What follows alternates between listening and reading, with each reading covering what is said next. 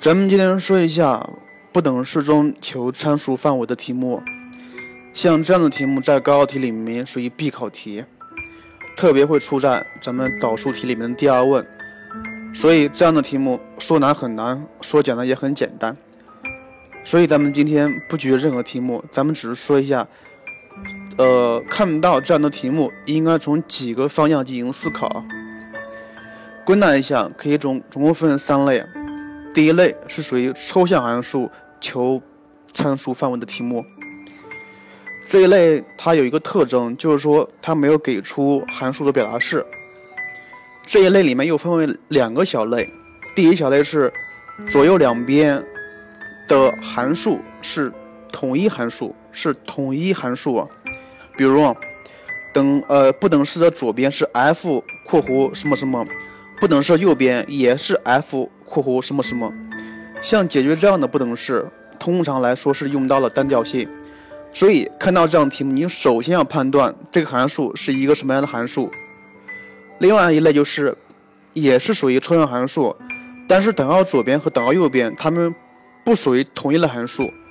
比如，等不呃不等式的左边可能是 f 括弧什么东西，不等号的右边可能是 g 括弧。x 呃一堆什么东西，所以你看出来这样的不等式，它们左右不属于同一类函数。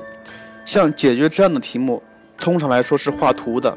哎，你可能会说了，既然没有表达式，怎么画图呀？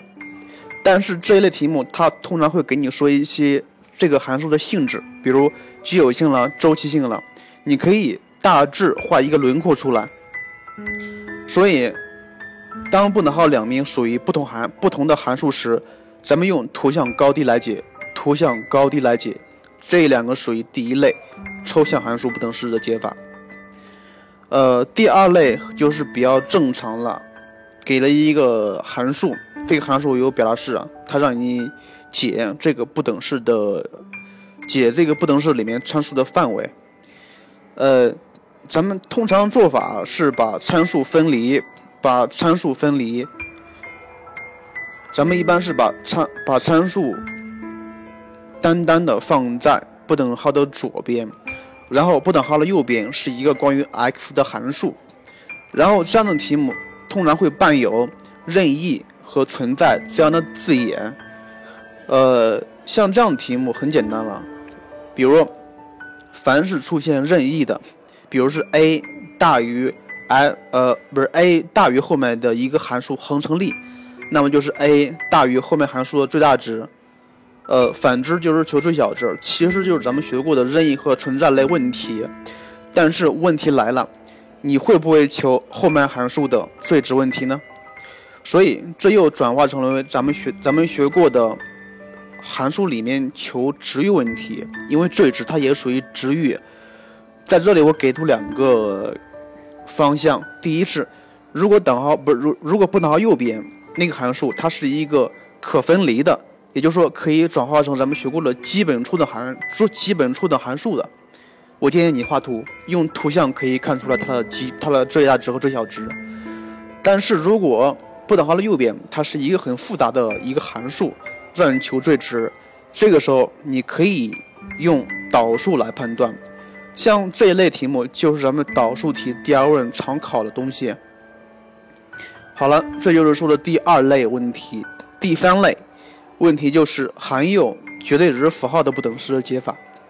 含有绝对值符号的不等式的解法，像解决之解决这样的问题，通常来说是什么呀？是把绝对值号去掉，把绝对值号去掉，或者是画图。但是。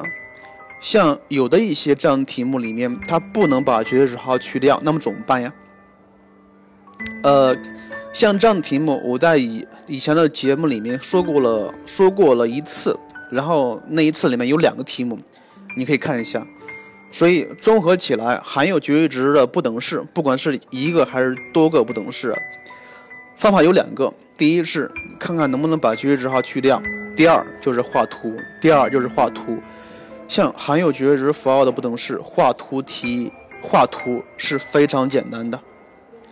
好了，这就是我说的不等式中求参数范围的三类题目。